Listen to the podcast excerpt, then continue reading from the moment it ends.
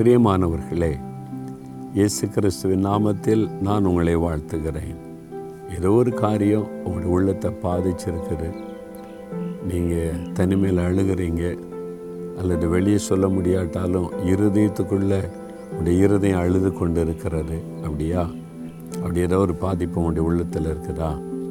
ஆண்டவர் என்ன சொல்கிறார் பாருங்கள் ஏசியா முப்பதாம் அதிகாரம் பத்தொன்பதாம் வசனத்தில் இனி நீ அழுது கொண்டிராய். உன் கூப்பிடுதலின் சத்தத்துக்கு அவர் உருக்கமாய் இறங்கி அதை கேட்ட உடனே உனக்கு மறு உத்தரவு அருளுவார். இனி நீ அழ வேண்டாம். நீ அழுது கொண்டிருக்க அவர் விட மாட்டார். நீ ஜெபித்த உடனே உனக்கு பதில் தருவார். எவ்வளோ அற்புதமான தகப்பன் இல்லை.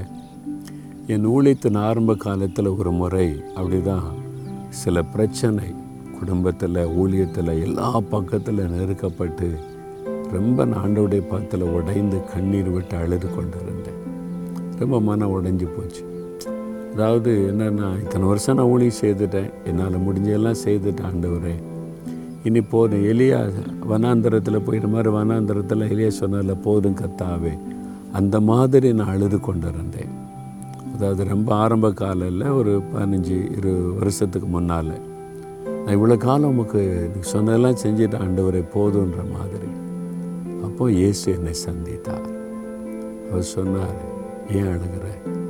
என்னால் தாங்க முடியல ஆண்டுகிறேன் அப்பா என் கூட உட்காந்து பேசினார். ஆறுதல் படுத்தி இனி நீ அழக்கூடாது.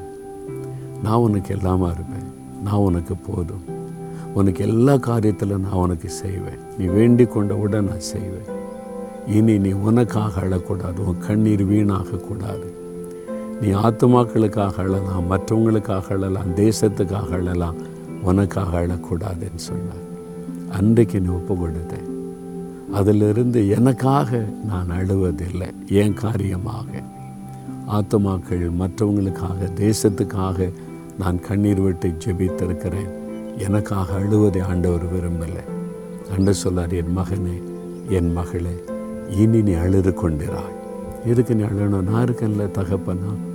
காரியத்தை என்று சொல்லு. நான் உனக்கு பதில் தர்றேன். பிறகு எதுக்கு அழணும் நீ எனக்கு தெரியப்படுத்தினா போதுமே. அதனால் நீ என் சமூகத்தில் காத்துரு வசனத்தை தியானித்து ஜெபம் பண்ணு. நான் உனக்கு பதில் கொடுக்குறேன். நான் உனக்கு பதில் தர மாட்டேன்னு சொல்லலையே. நீ கூப்பிடும்போது நான் உனக்கு பதில் தருவேன் மறு உத்தரவு அருளுவேன் நீ வாக்கு கொடுத்துருக்குறேன்ல. ஏன் கூப்பிடலை? ஏன் என்கிட்ட கேட்கல? நீ ஏன் உட்காந்து இருக்க அழுதுகிட்டு இருக்கிற? அந்த பிரச்சனை இந்த பிரச்சனைன்னு சொல்லி என்கிட்ட கொண்டு வா. நான் உனக்கு பதில் தருவேன் ஆண்டவர் சொல்கிறார் இன்றைக்கி ஆண்டவர்கிட்ட சொல்கிறீங்களா இனிமேல் நீங்கள் அழக்கூடாது. இனி நீ அழுது கொண்டுறாய் நான் ஆண்டவர் சொல்கிறார் இனி நீ அழக்கூடாது மகனே. மகளே நீ அழக்கூடாது நீ இயேசு சொல்கிறார் அவர் கையில் ஒப்பு கொடுத்துறீங்களா? அவரை நோக்கி கூப்பிட்றீங்களா? தகப்பனே இனி நான் அழக்கூடாதுன்னு எவ்வளோ அன்பாக எனக்கு சொல்கிறீங்க இனிமே நான் அழக்கூடாது.